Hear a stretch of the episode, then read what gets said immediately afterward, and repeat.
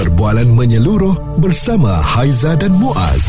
Pagi on point, cool 101 semasa dan sosial. Apa yang perlu anda tahu tentang lembaga pengampunan? Lembaga itu terdiri daripada lima ahli iaitu Peguam Negara, Ketua Menteri atau Menteri Besar dan maksimum tiga yang lain dilantik oleh Agung atau Pemerintah Negeri. Dan antara update berkenaan dengan isu ini adalah Lembaga Pengampunan bersetuju untuk memberi pengurangan hukuman penjara dikenakan ke atas Datuk Seri Najib Razak sebanyak 50%. Pengumuman ini bermakna Najib yang ditahan di penjara Kajang selepas disabitkan kesalahan pada tahun 2022 lalu bakal dibebaskan pada 23 Ogos 2028 akan datang dan Lembaga Pengampunan turut mengumumkan pengurangan denda yang perlu dibayar Datuk Seri Najib kepada 50 juta ringgit berbanding nilai yang ditetapkan sebelum ini iaitu 210 juta ringgit. Okey hmm. dan uh, kita semua sudah maklum uh, nampaknya kes uh, tersebut menjadi perbualan hangat lah. Hmm. Ada yang tidak bersetuju dan sebagainya. Tapi hari ini kita nak lihat ya apa yang perlu anda tahu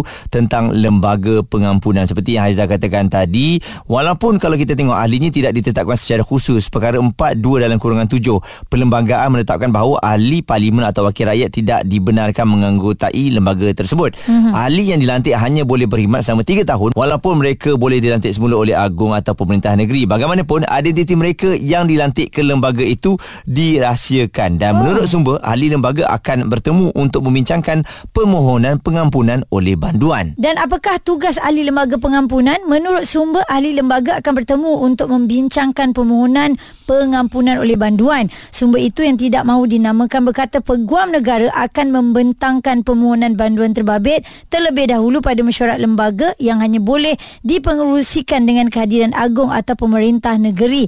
Menurut perlembagaan, agung hanya mempengerusikannya sahaja. Ahli-ahli kemudiannya akan memberikan pandangan mengenai pemberian pengampunan selepas mengambil kira pandangan peguam negara. Okey dan satu lagi kalau dilihat pada bacaan yang uh, kami dapat ini setiap negeri mempunyai lembaga pengampunan sendiri dilantik sama ada oleh sultan atau yang di-Pertuan Negeri kecuali wilayah persekutuan kerana bagi wilayah persekutuan anggota lembaga pengampunannya dilantik oleh yang di-Pertuan Agong termasuklah Perdana Menteri kerana wilayah persekutuan berada di bawah bidang kuasa Jabatan Perdana Menteri. responsif menyeluruh tentang isu semasa dan sosial. Pagi on point bersama Haiza dan Muaz di Cool 101 membawakan kepada anda apa yang perlu anda tahu tentang lembaga pengampunan seperti yang kita semua sedia maklum uh-huh. kalau di uh, dikongsikan ya lembaga pengampunan ini terdiri daripada lima ahli iaitu peguam negara ketua menteri atau menteri besar dan maksimum tiga ahli lain yang dilantik oleh agung atau pemerintahan negeri yep. jadi um, baru-baru ini nampaknya lembaga pengampunan ini menjadi uh, perbincangan dan juga perhatian ya uh-huh. di Malaysia lah ataupun di luar negara juga untuk mengetahui apakah keputusan yang telah pun dibuat. Ya, lembaga pengampunan beri Najib Razak pengurangan pengurangan hukuman penjara 50% ya. Ha, dan ini yang uh, kita nak kongsikan dengan anda ramai yang nak tahu macam mana boleh dapat pengampunan, siapa yang terdiri dalam lembaga pengampunan. Jadi kita bersama dengan Puan Siti Farah Farhana seorang peguam mungkin boleh jelaskan kepada kami adakah semua kes uh, boleh kita rujuk ke lembaga pengampunan atau hanya kes yang berprofil tinggi saja? Okey, baik. Uh, seperti mana kita lihat baru-baru ini, uh, Lembaga Pengampunan Wilayah Persekutuan telah pun uh, mengeluarkan keputusan berhubung dengan kesalahan penyeluruhan dana uh, SRC International uh, Datuk Seri Najib Razak di mana ada pihak yang menyatakan rasa kekecewaan kerana um, uh, Datuk Seri Najib Razak tidak diberikan pengampunan penuh hmm. dan tidak kurang ada juga pihak yang menyatakan rasa kekecewaan kerana uh, hukuman Najib telah pun dikurangkan. Yeah. Uh, jadi pertama sekali kita kena lihat uh, bahawa sebenarnya kuasa pengampunan ini adalah satu kuasa yang telah pun termaktub dalam perlembagaan persekutuan di bawah perkara 42 yang mana memperuntukkan uh, mana-mana individu yang telah disabitkan bersalah dan telah pun dihukum uh, di mana-mana mahkamah di Malaysia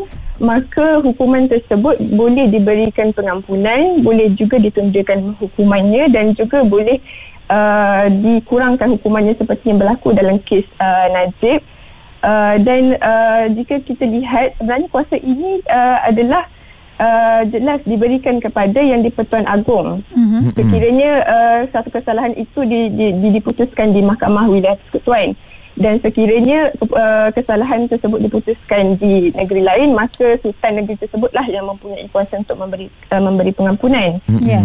Okey baik. Mm-mm. Sebenarnya uh, sekiranya kita lihat daripada peruntukan undang-undang ini sebenarnya uh, mana-mana sahaja pesalah yang telah disabitkan bersalah boleh uh, membuat petisyen pengampunan kepada lembaga pengampunan. Oh, okey. Dan Farah ada ke uh, minimum untuk dipenjarakan itu baru boleh uh, buat permohonan pengampunan ini? Uh, tiada sebenarnya Muaz. Sebenarnya bila kita uh, lihat kepada peruntukan undang-undang ini sebenarnya jelas bahawa mana-mana sahaja individu yang disabitkan bersalah di Mahkamah di Malaysia maka boleh membuat petisyen ini. Dan sebenarnya apabila uh, lembaga pengampunan menerima petisyen pengampunan daripada pesalah ataupun daripada ahli keluarga pesalah tersebut ataupun daripada peguam uh, maka uh, lembaga pengampunan akan membuat uh, meeting secara berkala Mm-hmm. uh, di mana lembaga pengampunan ini dipengurusikan oleh yang di-Pertuan Agong Mhm. okey dan dianggotai oleh uh, peguam negara Menteri Wilayah Persekutuan dan juga tiga anggota lain yang telah pun uh, di, dilantik oleh Di-Pertuan Agong.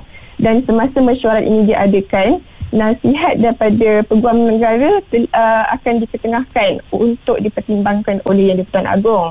Selain itu juga uh, laporan bertulis daripada uh, pihak penjara juga berkenaan dengan tingkah laku pesalah itu tadi semasa menjalani hukuman penjara akan dipertimbangkan juga Ya. sebelum membuat keputusan uh, oleh yang di-Pertuan Agong. Suara serta informasi semasa dan sosial bersama Haiza dan Muaz. Pagi on point. Cool 101. Kita nak kongsikan apa yang perlu kita tahu tentang lembaga pengampunan. Puan Siti Farah Farhana seorang peguam dah jelaskan tadi tapi Muaz ada lagi persoalan hmm. yang uh, nak kita lontarkan yang nak kita tahulah Betul. eh. Dan uh, puan apabila keputusan telah pun dikeluarkan oleh lembaga pengampunan ini, bolehkah kita buat permohonan sekali lagi kalau kita merasakan bahawa keputusan itu tidak seperti yang kita mahukan? Okey, uh, sekiranya dilihat daripada kes-kes yang telah diputuskan, uh, bermaksud keputusan lembaga pengampunan ini tidak boleh dipertikaikan di mana-mana mahkamah. Tak boleh dicabar eh. Mm-mm. Oh. Tidak hmm. boleh dicabar di mana-mana mahkamah walau bagaimanapun undang-undang tidak menyekat sekiranya uh, pesalah yang terkilan itu Mm-mm. uh, terkilan dengan keputusan yang telah dibuat Mm-mm. maka ada peruntukannya dalam uh, peraturan peraturan penjara tahun 2000 di mana peruntukan petisyen yang kedua boleh dikemukakan Mhm. uh, tiga tahun setelah uh, tempoh uh, setelah tarikh uh, pesalah itu disabitkan bersalah Oh, jadi uh, dari segi um, apa yang dilihat puan untuk nak diberikan pengampunan ini?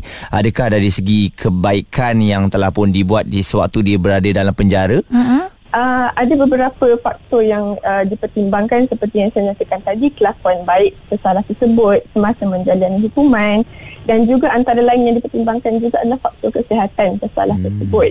Umur juga? akan menjadi pertimbangan. Usia juga. Uh, itu antara yang dipertimbangkan Mhm. tetapi apa pun uh, sahaja um, keadaannya keadaan pesalah tersebut yang uh, yang kita perlu faham bahawa kuasa pengampunan ini adalah satu uh, budi bicara yang dilaksanakan oleh Di-Pertuan Agong sebenarnya. Mm-mm. Ia adalah suatu kuasa belas belas kasihan Mhm. yang diberikan oleh uh, oleh yang di-Pertuan Agong dan Sultan Negeri masing-masing lah. Puan Siti Farah Farhana seorang peguam yang telah menjelaskan kepada kami kepada kita semua ya tentang fungsi dan juga apa yang perlu kita tahu tentang lembaga pengampunan ini. Dan selain itu juga kita sedia maklum lah bila benda ni menjadi highlight uh, pastinya ramai yang menghantarkan komen-komen uh, ialah pandangan masing-masing uh-huh. dan uh, ini antara pesanan yang telah pun uh, dikongsikan oleh Menteri Komunikasi Fahmi Fazil. Dengan keputusan yang telah dibuat oleh lembaga pengampunan, maka ada beberapa perkara yang boleh disusuli. Ya, dan saya percaya di pihak kerajaan, kita ambil maklum reaksi uh, ada yang setuju, ada yang tak setuju. Tapi kita pohon semua untuk menghormati. Ini adalah kuasa tuanku ya, dan tidak boleh dipersoal di mahkamah. It is non-justiciable.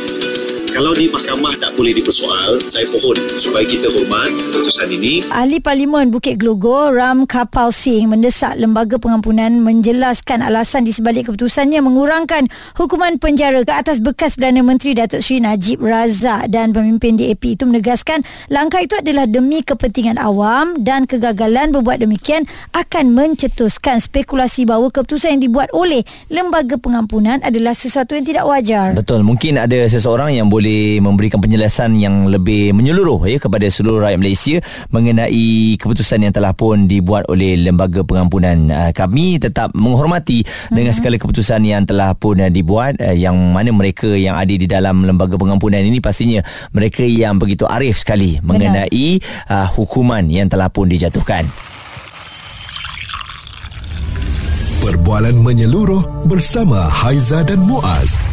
Pagi on point, cool 101. Semasa dan social.